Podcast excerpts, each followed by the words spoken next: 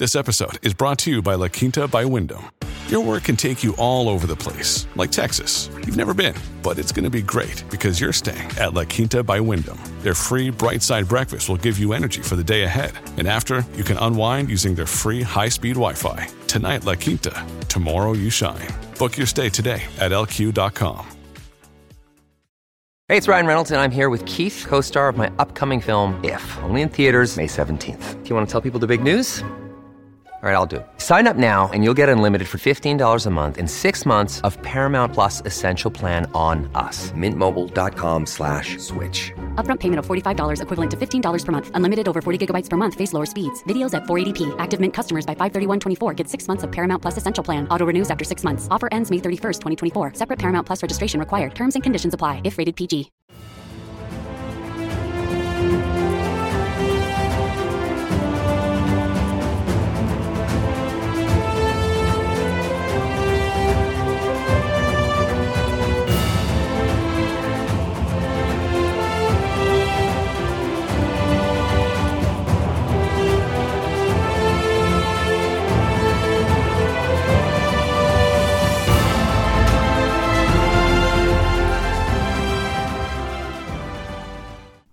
Welcome back, everyone, to 1001 Heroes, Legends, Histories, and Mysteries podcast. This is your host, John Hagedorn. Today's story the 1900 Galveston Hurricane, the deadliest natural disaster in American history. Part 1 is a story of a storm, a hurricane so powerful that it very nearly wiped a well to do city of 38,000 people off the map. Galveston in 1900 was the third largest city in Texas, and by most accounts, one of the wealthiest. In 1900, it was a fast growing shipping center and business hub, destined to become greater, and seen by many as the up and coming Wall Street of the South. The 1900 Galveston storm, often called the Great Storm, remains today the deadliest natural disaster in American history. Between 6 and 12,000 people were killed in one day, September 8, 1900, after a storm surge of between 8 and 12 feet inundated the Galveston Island coastline of Texas, accompanied by winds estimated at speeds of 140 miles per hour, making the storm a Category 4 on today's Saffir Simpson scale of intensity.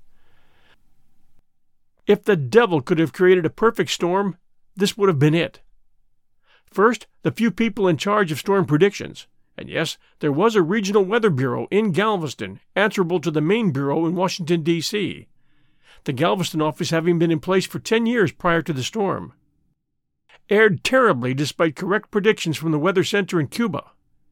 Secondly, the worst of the storm struck during the afternoon and evening, so that by nightfall people had no chance to see the entirety of what was going on and to escape. Third, a deadly combination of natural elements combined to wreak havoc on the coastline of Galveston. Cyclonic winds came roaring down from the northeast across Galveston Bay, which separates Galveston Island from the mainland of Texas, while at the same time a huge storm surge was heading straight toward Galveston. The winds whipped up the storm surge, seeming to hold it back, then reversed, pushing it onwards and over the city. Keep in mind that in 1900 there was no geosynchronous weather satellite peering down from high above the equator, watching for suspicious puffs of disturbed air heading west from the coast of Africa. There was no Hurricane Hunter aircraft to track storms across the Atlantic and the Gulf of Mexico. There was no TV and no radio, and obviously no internet. There were no computer crunch numbers calculating what combination of fronts and troughs would push and pull a storm this way or that. There was no projected path based on prior similar weather systems. There was no Doppler radar and no weather channel. All there was was rising and falling barometers, and anemometers to measure wind velocity, wired messages from ships at sea, telegrams, and human guesswork based upon experience. The norther pitched the rising waves against and over the wharfs, choking the wharfs, destroying ships at dock, and choking the city from that quarter. The streets rapidly began to fill with water until the first story of buildings were submerged, then the second story levels. Foundations built on sand melted away. Roofs blew off. Buildings and wreckage moved, tearing down other structures in their path, much like a tsunami wave destroys. But a tsunami retreats. This hurricane continued its destruction. Picture, if you will, a sea level Galveston Island, on which the city of Galveston is located. The island is 27 miles long and 3 miles wide at its widest point. It runs north and east and south and west. The highest point on the island, which was outside the city, was 20 feet above sea level. Most of the city was at sea level. The highest point in the city of Galveston was 8 feet above sea level. The wall of water that entered Galveston was 10 to 12 feet high. The Gulf of Mexico faces Galveston Island to the south and east. To the north and west, the Bay of Galveston. You could say that Galveston Island is a barrier island, just like one long sandbar. Here, structures, bodies, boats, and nearly every trace of humanity was in places swept northward for miles as if it were hit by a nuclear blast. For the next four days, the 1900 hurricane, becoming less intense but still deadly, would wreak destruction northward through the United States, creating cyclonic action up through Texas and Oklahoma, and finally disappearing past Prince Edward Island, Canada, after September 12th, leaving a path of destruction and dead bodies behind. But it was Galveston that bore the brunt of the damage and the deaths. In addition to the thousands killed, the storm destroyed about 7,000 buildings, which included 3,636 demolished homes, leaving 10,000 people homeless, most of them, when the shock bore off, feeling lucky to be alive, while at the same time having to grieve for lost family, friends, and possessions. Very few people came through unscathed.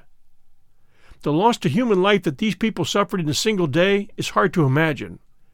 The stories of survival are many, and we'll share some of them here, including first hand accounts.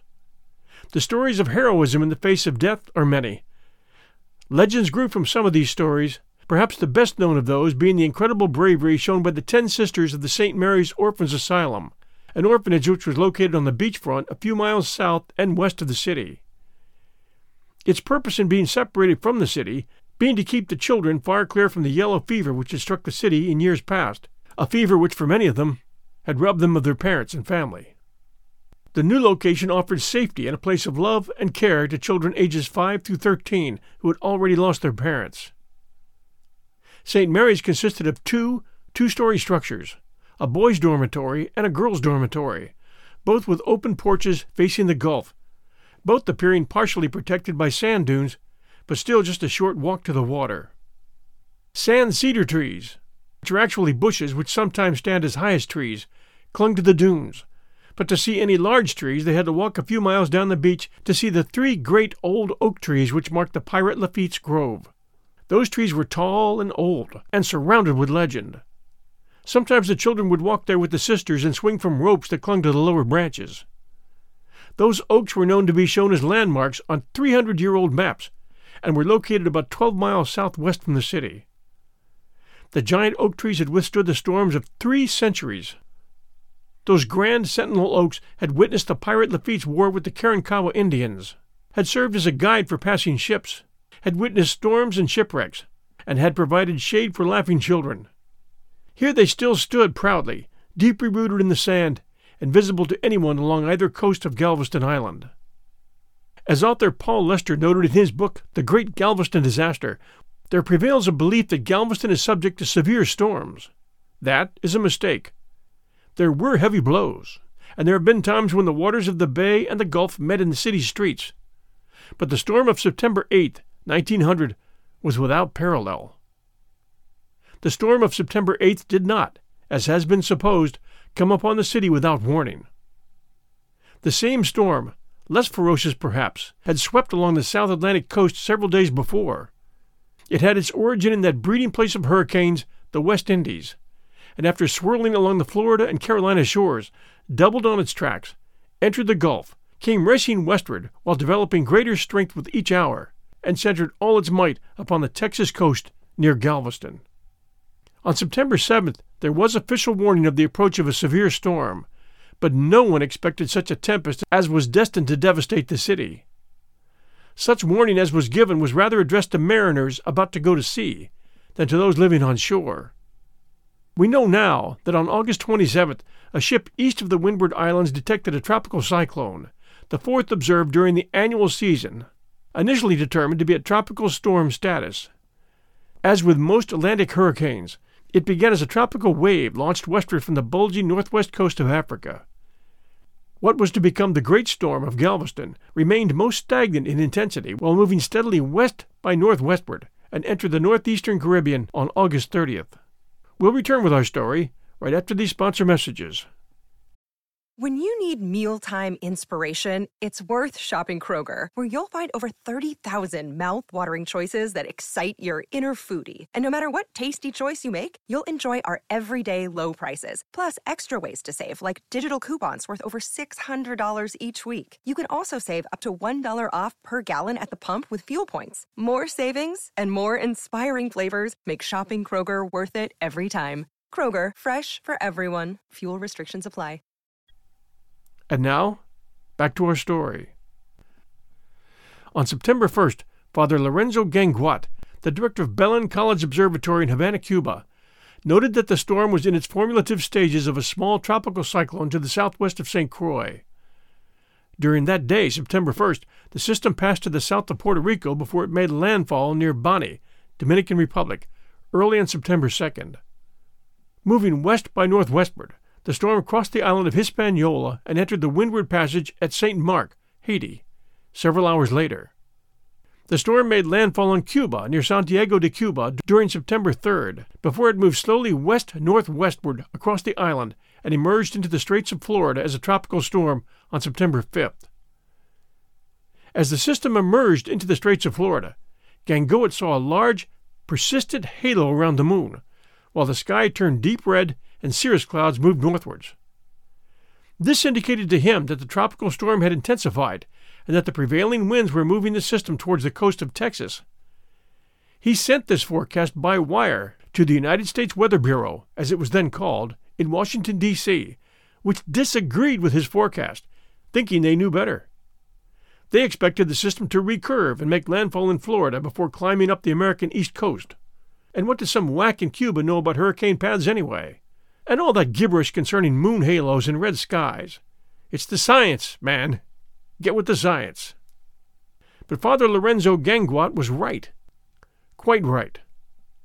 In the eastern Gulf of Mexico on September 6th, the ship Louisiana encountered the hurricane, whose captain T.P. Halsey estimated that the system had wind speeds of a 100 miles per hour.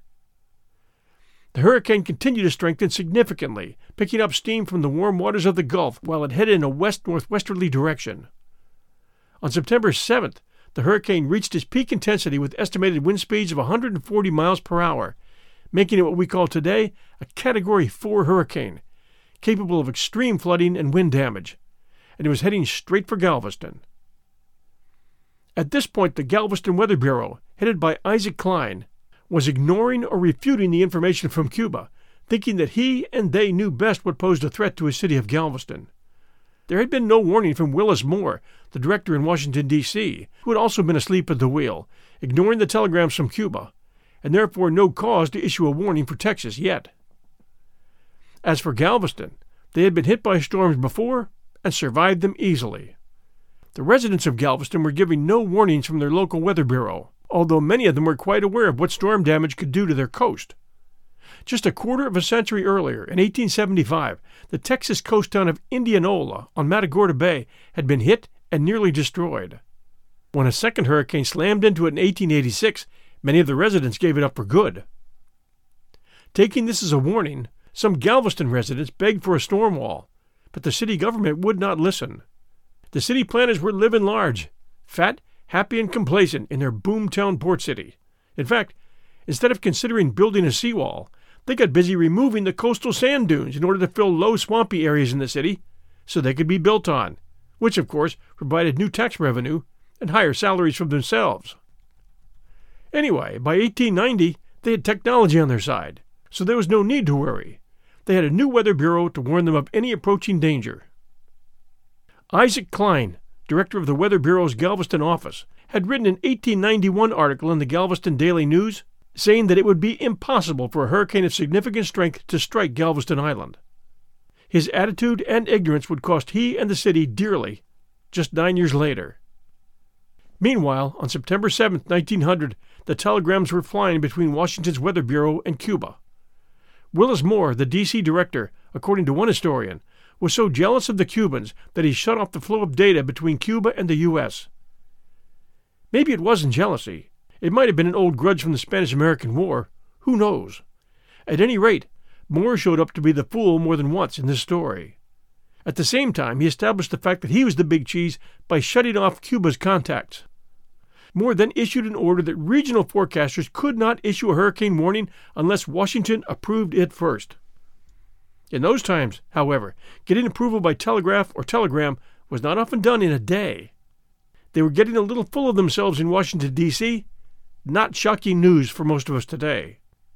The Washington Bureau, as well as Galveston, thought the hurricane would travel up Florida's east coast and placed a warning north as far as Kitty Hawk. But knowing it might turn around, and to be safe, they placed a hurricane watch from Pensacola to New Orleans on the Gulf side, totally ignoring Cuba's warning regarding the Texas coast. Cuban forecasters vehemently disagreed with that call, saying Texas was in the path. In Galveston on the morning of September 8th, the swells persisted in spite of partly cloudy skies.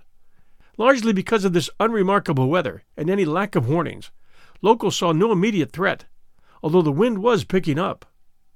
Rain clouds were approaching by late morning. Isaac Cline, his barometer started dropping like a lead ball, and his anemometer flew away from its mooring on the side of his building. At least one account says that at that point, on the morning of the day it hit, he decided to ride his horse along the beach like Paul Revere, warning folks of the storm's approach. Isaac and his brother Joseph, who was also a meteorologist and worked there at the Galveston Bureau, apparently tried to cover their tracks later, with reports that Joseph did issue a warning, but that has been challenged by historians. Some say there was one, but it was too late to accomplish anything. Others say his riding down the beach was all of it. Due to the lack of living witnesses to their activities, no valid information is available. Perhaps a few of you who are in the know think I'm being a little hard on Isaac Cline. After all, he was billed as the hero of Galveston, had lost his wife, but saved his children in the storm, and was believed at the time to have saved many lives. In post storm Galveston, Isaac was treated like a hero, fighting against the odds to save everyone. Enter author and researcher Erik Larson, who spent years researching the Galveston hurricane, and who presented quite a different picture of Isaac Cline in his 1999 book, Isaac's Storm. Isaac was a scientist and based his decisions on what science was available, and he was absolutely convinced that he was the science. His brother Joseph had had a premonition that the storm would be horrific, but Isaac basically told his brother to pound sand, stop fear mongering, and keep his opinions to himself. Nothing was going to happen to Galveston. In his report to Washington after the storm, Isaac, no doubt wanting to save his career and make himself look like a hero, added the story of how he rode his horse down the beach in high winds trying to warn the citizens of Galveston. The Washington Weather Bureau, knowing that they deserved a portion of the blame, began circling the wagons rapidly, as screw ups are wont to do and notified Isaac Cline that he was a hero, and so were they, because they sent out warnings too. Cline was promoted, as you might expect, to a bureau job in New Orleans, and his worrywart brother Joseph was transferred to stormy Puerto Rico, where he could scream storm coming to his heart's content and be kept far away from the Washington Bureau and his success bound brother. According to Erik Larson, Joseph never forgave his brother for the debacle. My friends at the History Channel did a great two hour documentary on Erik's book, also called Isaac Storm, just a few years ago. If you can find it, you'll enjoy it. In Galveston on the morning of the 8th, things went on as usual, with the knowledge that a storm was coming, possibly a hard rainstorm, possibly something worse. Waves were getting larger on the beach in front of the orphanage, where the Sisters of Charity were watching closely as dark clouds filled in the sky and the waves got higher. Sister Elizabeth Ryan, one of the ten sisters at St. Mary's Orphanage, had left early that morning for town, along with one of the older boys, to collect food from the sisters' hospital in the city to take back for the children's dinner. Reaching town in the early morning, she could see that high tides were already flooding some of the downtown streets. Despite pleas from Mother Gabriel, the assistant superior at St. Mary's Infirmary, asking her to stay until the storm passed, Sister Elizabeth Ryan insisted that the children needed dinner, and she already had their provisions in the wagon so to stay was impossible. As she drove the wagon back toward the orphanage, she could plainly hear the surf crashing and saw the dark clouds threatening. The wind had been blowing from the north all morning and was now twice as strong as it was when she was headed toward the city. She passed houses made of stone, of brick, and wood, There were all kinds along this beachfront. Some had been built on pilings to allow high water to pass beneath. Some stretches were just dunes and small trees that they called salt cedar trees. Sister Elizabeth knew they were in for a hard storm. She could see it and she could feel it. It was unlike anything she had ever seen. This was a norther to be reckoned with, driving right into the face of what looked to be a hurricane. The children she knew would need to be moved to the newer dormitory. She shook the reins and urged her horse on. Some old timers were watching the incoming storm as well, knowing that as long as the north wind held strong, the city was safe. This was the talk in the bars and businesses that had not yet closed. While the winds dashed great volumes of water over the wharfs and flooded some streets in the business portion of the city, and the waters of the Gulf on the other side of the city encroached upon the streets near the beach, there was no particular fear of serious consequences. But come noon, the barometer, which had been very low, suddenly began to drop at a rate that presaged a storm of tremendous violence. Only a select few with barometers, however, were witness to that. The wind would, before many hours, change from the north to the southeast and add to the fury of the wall of water being driven upon Galveston by the approaching hurricane. To the already rising water would be added all the tremendous force of the wind that had previously acted as a partial check to the Gulf storm. To those who previously felt no fear, the certainty that the wind would change and did change came as the first real note of warning. With the first shifting of the wind, the waters of the Gulf swept over the city. Houses near the beach began to crumble and collapse, their timbers being picked up by the wind and waves and thrown in a long line of battering rams against the structures. Men, women, and children fled from their homes and sought safety in higher portions of the city, or in buildings which appeared more strongly built. Some tried to get out in boats, some in wagons, some waded through the waters. At the approach of night, found many thousands battling in the waters, unable to reach places of safety. The air was full of missiles as the hurricane force winds ripped roofs off buildings and flung splintered wood in all directions. There was no safety from the rising water. They were all locked on an island surrounded by the Gulf and the bay, on a sandbar that was soon to become a raging ocean of water. The wind tore slates from roofs and carried them along like wafers. A person struck by one of these, driven with the fearful violence of the storm, was certain to be maimed, if not killed outright. The waves, with each succeeding sweep of the inrushing tide, brought a greater volume of wreckage as house after house toppled and fell into the waters. So tremendous was the roar of the storm that all other sounds were dwarfed and drowned. During the eight hours from 4 p.m. until midnight, the hurricane raged with a fury greater than words can describe. What height the winds reached will never be known. The wind gauge at the Weather Bureau recorded an average of 84 miles an hour for five consecutive minutes, and then the instruments were carried away. That was before the storm had become really serious. The belief, as expressed by some observers, the likelihood that at one point the winds reached 140 miles an hour was made evident by the kind of destruction that it caused. Milton Elford was a young man living in Galveston with his mother, father, and a young nephew named Dwight. Milton was the only one of his family to survive the storm. He later described the experience in a letter to his brothers in North Dakota. He wrote, We left our house at about 4 p.m. in the afternoon, thinking we would be safer in a larger house not dreaming that even that house would be washed away. We went across the street to a fine, large house built on a brick foundation high above the ground.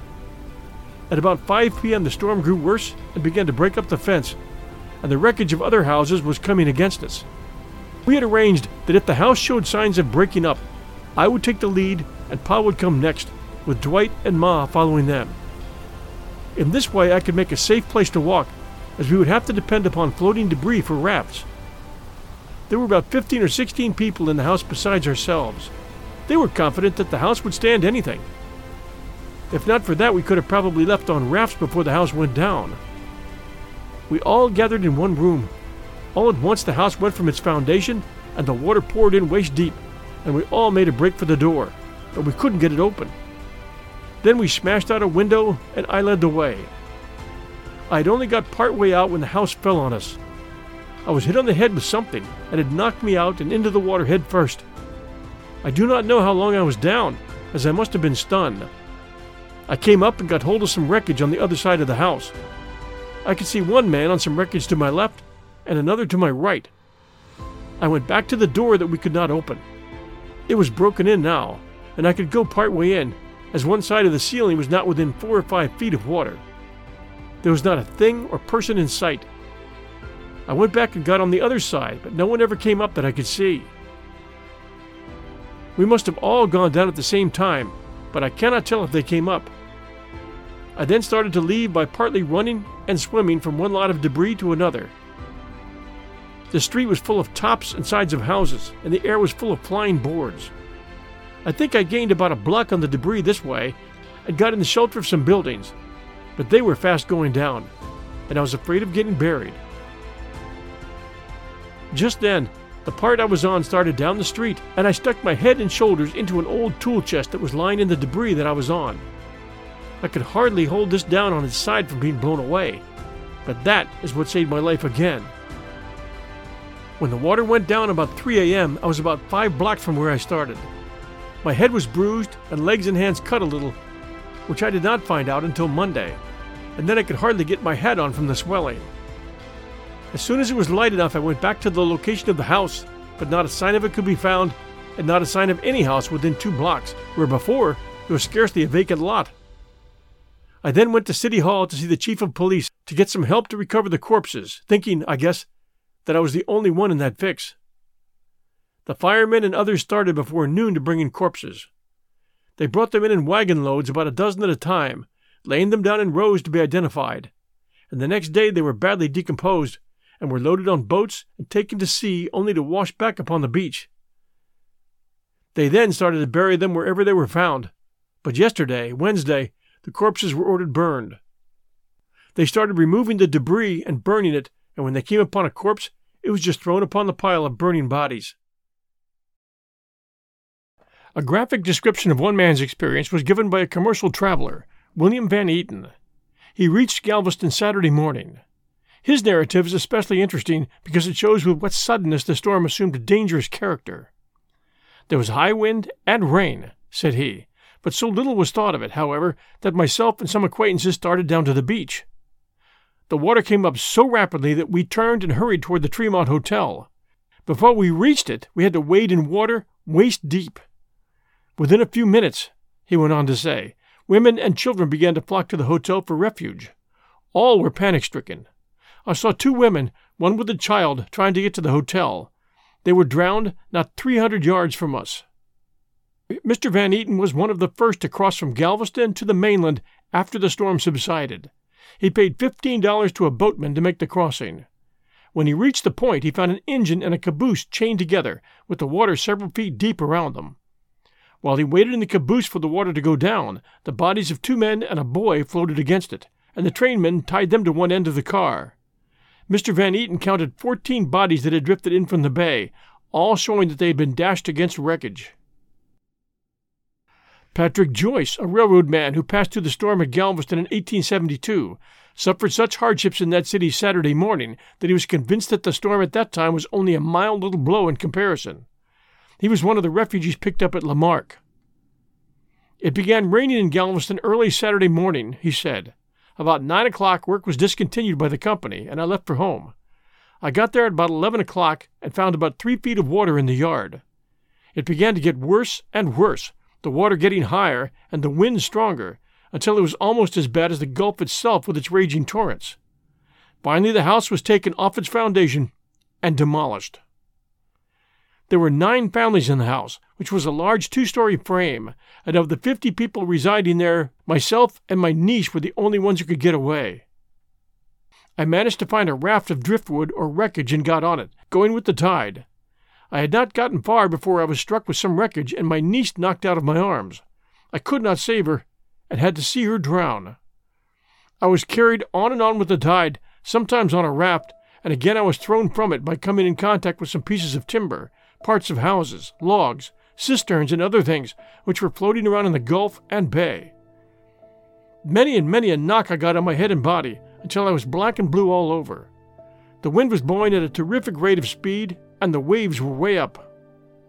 I drifted and swam all night, not knowing where I was going or in what direction.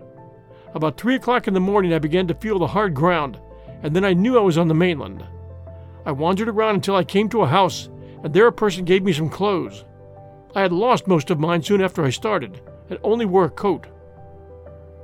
I was in the water about seven hours, and this sensation, together with the feeling of all those bruises I had on my head and body, is not a pleasant one. I managed to save my own life through the hardest kind of struggle, but I thought more than once I was done for, and I lost all I had in this world relatives who were dear to me, home, and all. James Black, a well known merchant at Morgan's Point, saved nine lives during the storm. The story of his heroism was told by W.S. Wall of Houston, who has a summer home at Morgan's Point. My wife was taking supper at the Black Hotel, said Mr. Wall, when Mr. Black rushed into the dining room and called upon all to fly for their lives. The tidal wave was on them in an instant, and almost before they could leave the hotel to go to a higher point where the Vincent residence stood, some five or six blocks away, the rushing waters were all about them more than three feet deep. Mr. Black, struggling against the elements, bore my wife in safety to the Vincent home, miraculously escaping being crushed by a heavy log which the rushing waters carried along the pathway of escape. Returning immediately to the hotel, Mr. Black in like manner brought safely to the Vincent home his aged father and mother, Mr. and Mrs. James Black, Sr. His next act of heroism was to rescue Mrs. Rushmore, her two daughters, two grandchildren, and another woman whose name I cannot recall. The Vincent home withstood the storm, but the Black Hotel was wrecked. Louis Brackett, manager of the Black Hotel, was engulfed in the waves and gave up his life in the successful rescue of his wife and a colored servant girl. F.T. Woodward, who was a passenger on the first train to arrive in Dallas, Texas, from Houston, the Monday night succeeding the catastrophe, spent a thrilling Saturday night in the Grand Central Station in the latter city. 150 other persons shared his memorable experiences. The depot, standing as it does isolated and alone, said Mr. Woodward, was exposed to the full force of the hurricane, and the first strong gust at 8 o'clock was followed by a sound of shattering glass. Several of the windows of the general offices overhead had given way under the almost irresistible pressure. This was the beginning of seven hours of mortal dread. The storm continued to rage with unabated fury, and the roar of the wind was accompanied by the sound of crashing glass, as one after another of the many windows was torn from its fastenings and shattered against the brick walls of the building or upon the sidewalk below. Women clasped their children in their arms as though they expected to be torn asunder the next moment. Men began to scan the pillars and partition walls supporting the floor above and to take up such positions as seemed to be most conducive to safety in the event the huge building was razed by the storm. The crashing of glass was soon followed by a sound of ripping and tearing. Section after section of the tin roof was rolled up like sheets of parchment and hurled hundreds of feet away. To add to the terror and confusion, the electric light suddenly went out, and the building was left in darkness, except where the trainmen with their lanterns stood. Then many moved toward the main entrance of the building with the evident intention of seeking other quarters, but they were checked at the door by the blinding sheet of water which was driven by the wind and mighty force, and which lay between them and any place of refuge. They appeared to hesitate between a choice of being drenched by water and possibly struck by a flying section of roof, or of remaining in the depot until the end. The question was soon settled. Even as they looked, the roof of the Grand Central Hotel was torn off, many of its inmates rushing into the street. Almost simultaneously, a wail went up from the people in the Lawler Hotel as the big skylight on top was torn loose and fell crashing down the shaft, causing pandemonium. This seemed to satisfy those in the depot that no haven of safety could be found, and they determined to make the best of the situation. Just then, above the roar of the wind, the crashing of glass, and the flapping and pounding and tearing of tin, a new sound was heard. It was that of falling brick. Everyone stood crouched, prepared to leap to either side as the occasion might require. Everyone realized the gravity of the situation, but there was no shrieking and no fainting. Every woman stood the ordeal with such fortitude as to lend courage to even the faintest hearted man. Even the babies were mute and clung to their mothers' necks in breathless despair. Nearer and nearer came that awful rumbling. A shower of brick and mortar fell in the rear of the women's waiting room. Nothing remained of the tin covered awning. Few, if any, doubted that the end had come and that in another moment all would be buried beneath the ruins. Suddenly, the sounds ceased. The brick had fallen, and the lower story of the building remained intact. It was soon learned that the entire wall stood unbroken, and that the fall of brick and mortar was but the collapse of several large chimneys surmounting the top of the building. As soon as this became known, the effect upon the awe-stricken mass was electrical. Men lighted cigars, women cheered and laughed, and though more chimneys fell, more glass was shivered and the loosened tin on the roof continued to pound furiously until nearly three o'clock in the morning. There was no more panic, and all felt that the building would withstand the fury of the storm. And it did. The scene on the docks was a terrible one. The small working fleet and the larger schooners were washed up over the docks and railroad tracks in frightful confusion. The Mallory docks were demolished. The elevators were torn in shreds. Three ocean liners were anchored off the docks and seemed to be in good condition. The damage to the shipping interest is something immense, the Huntington improvements being entirely swept away. The waters of the bay were strewn with hundreds of carcasses of dead animals. We had a very hazardous passage running against a five mile tide, but managed to reach North Galveston at 1.35 o'clock.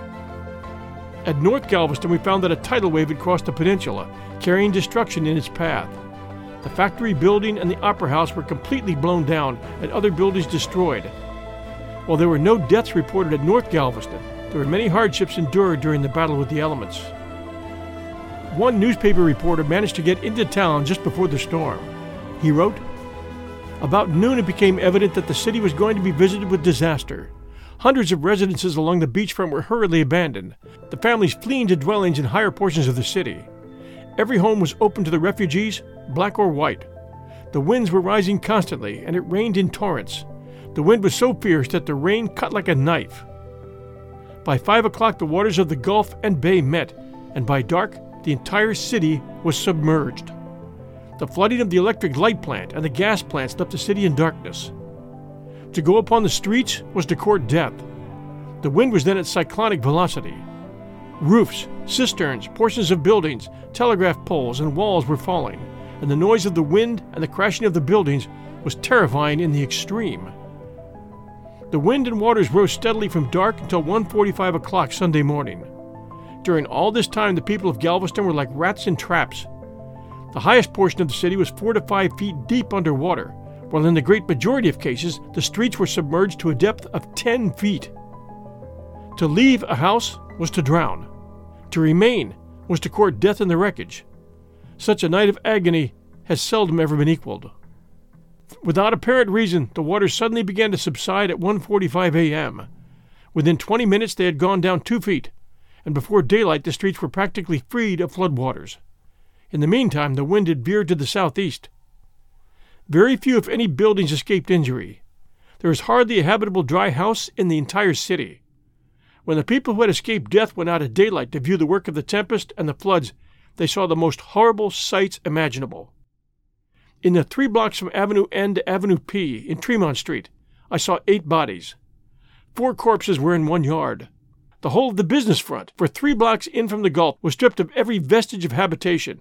The dwellings, the great bathing establishments, the Olympia, and every structure having been either carried out to sea or its ruins piled in a pyramid far into the town according to the vagaries of the tempest.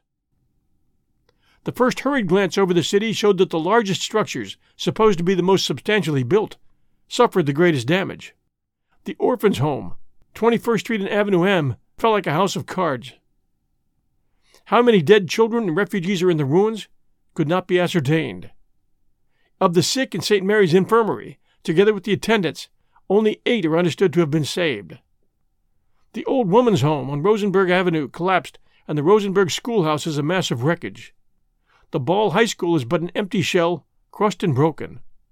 Every church in the city, with possibly one or two exceptions, is in ruins. At the forts, nearly all the soldiers are reported dead, they having been in temporary quarters, which gave them no protection against the tempest or the flood. The bay front from end to end is in ruins. Nothing but piling and the wreck of great warehouses remains. The elevators lost all their superworks and their stocks are damaged by water. The life saving station at Fort Point was carried away, the crew being swept across the bay 14 miles to Texas City.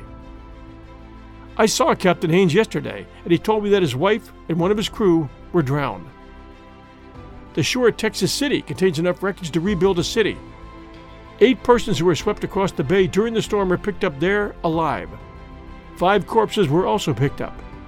In addition to the living and the dead, which the storm cast up at Texas City, caskets and coffins from one of the cemeteries at Galveston were fished out of the water there. The cotton mills, the bagging factory, the gas works, the electric light works, and nearly all the industrial establishments of the city are either wrecked or crippled. The flood left a slime about one inch deep over the whole city, and unless fast progress is made in burying corpses and carcasses of animals, there is high danger of pestilence. Some of the stories of the escapes are miraculous.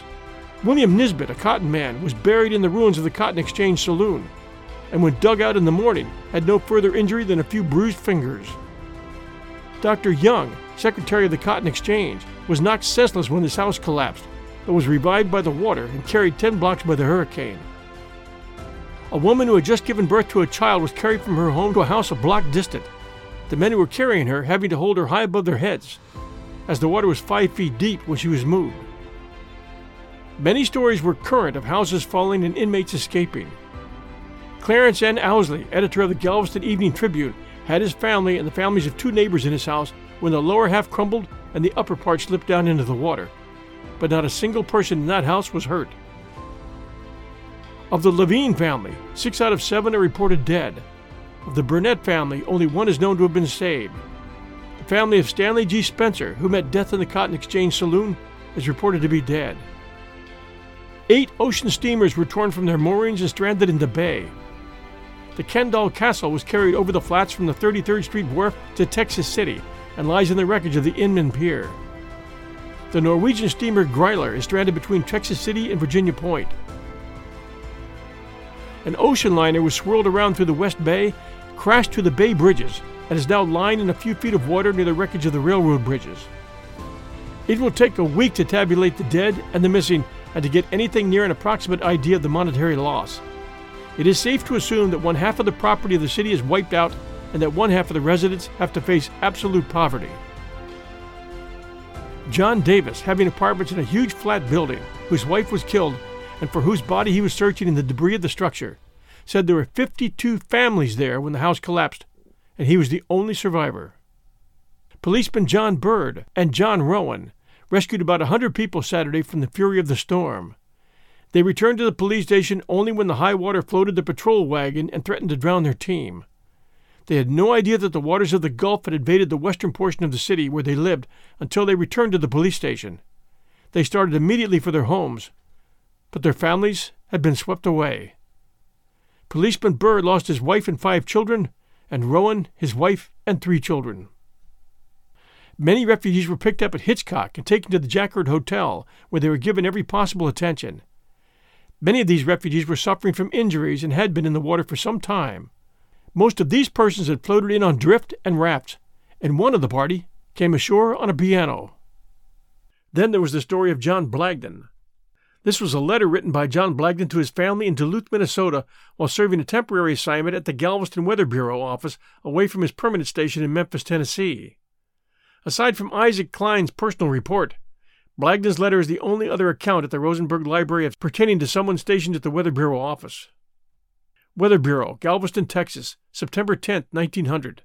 To all at home. Very probably you little expect to get a letter from me, but here I am alive and without a scratch. That is what few can say in this storm swept city. I have been here two weeks to take the place of a man who is on a three months' leave, after which I go back to Memphis. Of course, you have heard of the storm that passed over this place last Friday night, but you cannot realize what it really was. I have seen many severe storms but never one like this. I remained in the office all night. It was in a building that stood the storm better than any other in the town, though it was badly damaged and rocked frightfully in some of the blast. In the quarter of the city where I lodged, which was the south part, everything was swept and nearly all drowned. The family with whom I roomed were all lost. I lost everything I brought with me from Memphis and a little money, but I think eighty dollars will cover my entire loss. I am among the fortunate ones. The local forecast official, Dr. Cline, lives in the same part of the city, and his brother, one of the observers here, boarded with him. They did not fare so well. Their house went with the rest and were out in the wreckage nearly all night. Dr. Cline lost his wife, but after being nearly drowned themselves, they saved the three children. As soon as possible the next morning, after the waters went down, I went out to the south end to see how they fared out there.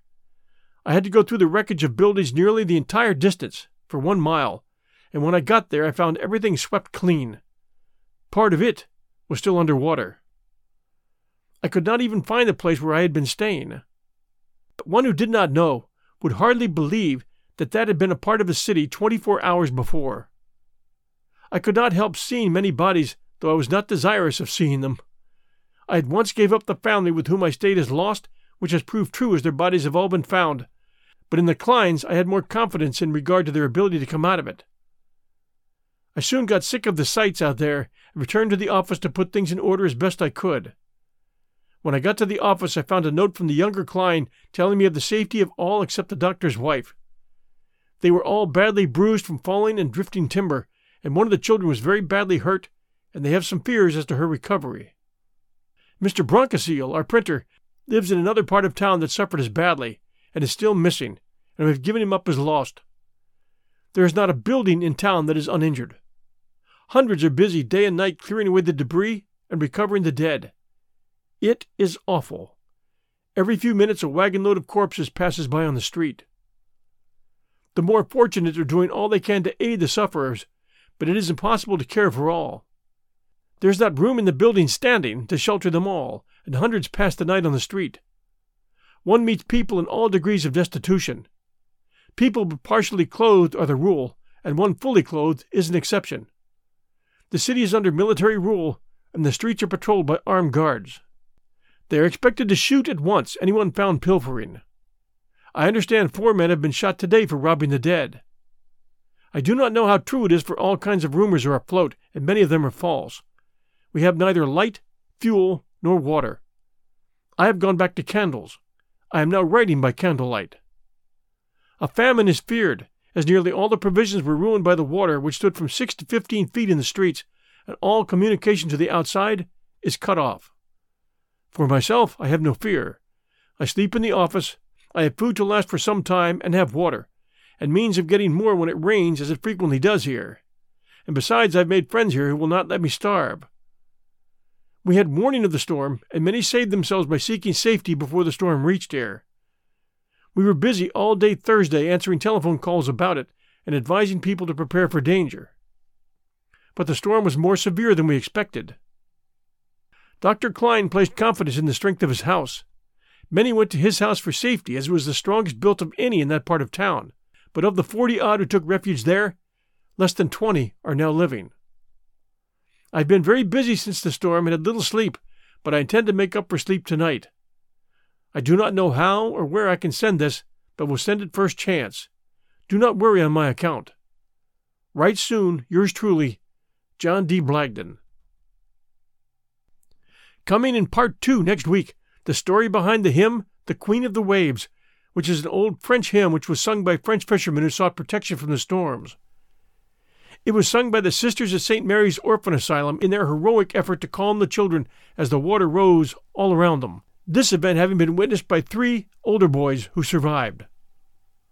Also coming in part two, more eyewitness accounts of the brutal effects of nature gone wild and the heroism on display that fateful day and in the days after the storm's landfall in Galveston. Join us next week Sunday night here at 1001 Heroes. This is your host, John Hagedorn. Be sure to check out our other 1001 Story shows, all of which are free to follow and have links listed for both Apple and Android in our show notes here. We appreciate reviews, and we thank you for joining us. Until next Sunday night at 6 p.m. Eastern Time, everyone, stay safe and we'll be back soon.